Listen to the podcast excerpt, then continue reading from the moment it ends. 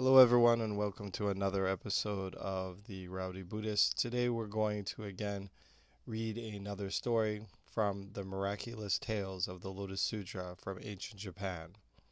This is the Daini Honkoku Hokkekyo Kenki of priest Chingen. So, at this time, we will read the story of Bodhisattva Gyogi. Bodhisattva Gyogi. In this name, Bodhisattva, we need to understand that the title Bosatsu, Bodhisattva, are used as a common appellation for high ranking and virtuous priests in the Nara period. Hijiri and Shonin were used in place of Bosatsu in the Heian period, but in the Kamakura period, the emperor granted the Bosatsu title to priests who contributed to philanthropic projects. So, in this name, Bodhisattva Gyogi, we see that this teaching uh, perhaps came during the Kamakura period.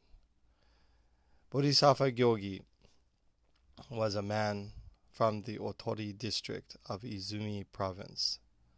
Koshi was his secular clan name. When born, he was wrapped in a caul his parents placed him on a tree branch as a way of avoiding him. After one night, the parents found that their baby was out of the skin and already spoken well. They took him home and reared him. When still a boy, Gyogi used to praise the law together with the neighborhood children. At this time, as time passed, Gyogi had several followers, including young cowherds who attended Gyogi and ignored their cows and horses. When the masters of these cowherds needed them, they sent people to fetch the boys. But those who were sent for the boys, including men and women, the young and the old, listened to Gyogi, preached, and stayed with him, forgetting to ask the cowherds about the cattle. So finally, Gyogi used to climb to a high place and call out to gather the cattle. The scattered cows and horses gathered near Gyogi, and each master took his cattle home by himself. Later, Gyogi took the tonsure and became a priest of the Yakushiji temple. He read the commentaries, including the Yuga Yuishiki Ron, and perceive the deep significance in these writings. This particular doctrine, as a footnote, is a major text of the Hosso sect and contains the Maitreya's discourse. Gyogi traveled widely in cities and in rural areas, cultivating the people. Nearly 1,000 people followed him, wishing to be indoctrinated.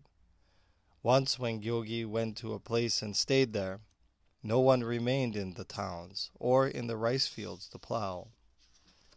Men and women, the young and the old, left their plows and looms and swarmed to Gyogi to worship him. Gyogi preached and guided them well according to their abilities. They left their evil ways and anticipated becoming good. Gyogi vi- visited various dangerous and yet important places. He constructed bridges and roads. He investigated the irrigation and cultivation of rice fields, and he dug ponds for reservoirs and built dikes.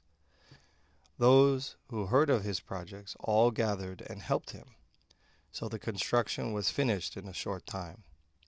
Since then, farmers and peasants have greatly benefited.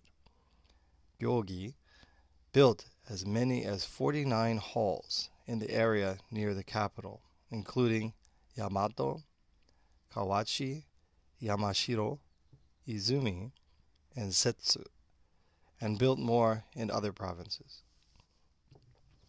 Once, while on his way home after traveling in various provinces practicing the way, Gyogi saw some villagers, including adults and children, gathered around a pond, catching fish and eating them. As Gyogi passed by, one of the young brats playfully urged Gyogi to eat some of the cut up raw fish. As Gyogi put the morsels into his mouth and spat them out, the fish meat became small fish. Those who watched marveled greatly. Emperor Shomu respected Gyogi and asked him, gave, granted him the rank of great abbot. Chiko, another eminent priest of the time, felt jealous of Gyogi and thought, quote, I am well learned, great abbot. I am a well er, learned great abbot, while Gyogi is a mere priest without much learning. Why does the emperor appreciate him so much more and ignore me? Holding a strong grudge against the emperor and Gyogi, Chiko retired into a mountain and soon died there. According to his wishes, Chiko's body was not immediately buried, but was left as it was. Ten days later, Chiko revived and said to his disciples, quote, Messengers from King Yama's palace pursued me. As we ran, we saw a beautiful garden edifice glittering with radiance. I asked the messengers whose palace it was. The messengers replied that it was the palace where Bodhisattva Gyogi was born. As we proceeded further, we saw fire and smoke ahead. When I asked the messengers, they said that the fire and smoke were from the hell where I was going. Soon we arrived there. King Yama, King Yama is one of the main uh, guardian kings and judges of the hell realm, in which your negative deeds are weighed against the weight of a feather. And this is one of the kings during the 49 days, every seven days that, that the deceased will go in front of. King Yama told me in a roaring voice that I was brought down to hell and to be punished for my evil and jealous feelings toward Gyogi in the country of Japan. Soon I was made to hold a hot copper pole, and my flesh and bones burned and festered. After I atoned for my sins, I was released. Now that Chiko had revived, he wished to apologize to Gyogi. At that time, Gyogi was engaged in constructing a bridge spanning the Naniwa Bay in Su province. When Gyogi saw Chiko at a distance, he smiled at him. Chiko prostrated himself before Gyogi and tearfully begged his pardon. When the emperor built the Todaiji temple, he ordered Gyogi to offer a dedication service for the le- temple as a lecturer. Gyogi replied that he would not be able to serve as a lecturer at such a great meeting, but that a holy man from a foreign country would come to offer the service. When the day arrived, Gyogi said that they should welcome the holy man. With an imperial order, Gyogi led 99 priests and the officials from the three offices, including those for aristocrats, for priests and nuns, and for music. He went to the port of Naniwa and waited there with music. Holding a set of arga, which is a Buddhist implements, Buddhist utensils for offering, with arranged flowers and burning incense, Gyogi took the hundredth place amongst the priests and boarded a boat. The fragrance of the incense drifted towards the west. After a while, when further towards the west, they saw a small boat approaching with a set of arga properly placed at the bow. As the boat arrived at the shore, the Indian priest stepped on the beach. Seeing this, Gyogi raised one of his hands, smiled at the Indian priest, and recited a poem.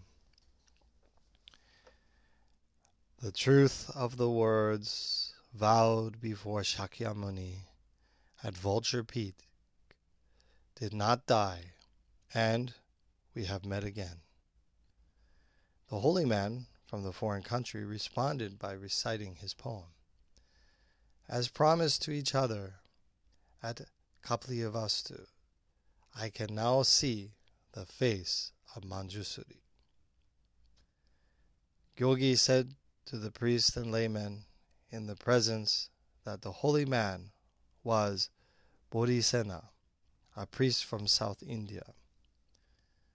A footnote the Indian priest Bodhisena from 704 to 760 to 760 came to Japan in 736 and at Gyogi's recommendation became the presiding priest at the eyes opening ceremony of the great Buddha of the Todaiji temple in 752.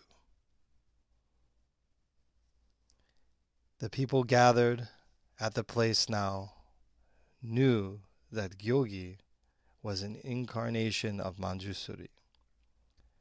There is no more space to itemize other miraculous happenings. Gyogi, at the age of 80, passed away on the fourth day of the second month of the first year of Tenpyo Shoho. Another important aspect at the conclusion of the story is to understand that this story originally, Gyogi was not included in this book. Since another biography of Gyogi did not mention his reciting, copying, and propagating the Hokkekyo Lotus Sutra. However, an old man in ordinary clothes for one of the fourth rank in those days appearing in the author's dream, took this book in his hand, checked it from the beginning to the end three times, and said, quote, Bodhisattva Gyogi was a most fervent devotee of the Hokkekyo. In the distant past, when the 20,000 Buddhas of the brilliant sun and moon appeared and expounded the Hokkekyo, Gyogi supported the Hokkekyo as the Bodhisattva Myoko. This is why Gyogi has been the propagator of the Hokkekyo for innumerable kalpa years. Being awestruck by this dream, the author of this book included the story of Gyogi in this teaching. the reason why I am sharing these stories is because that they give us a context of the education that Nichiren Shonin and other great priests would have learned and the stories that they would have understood.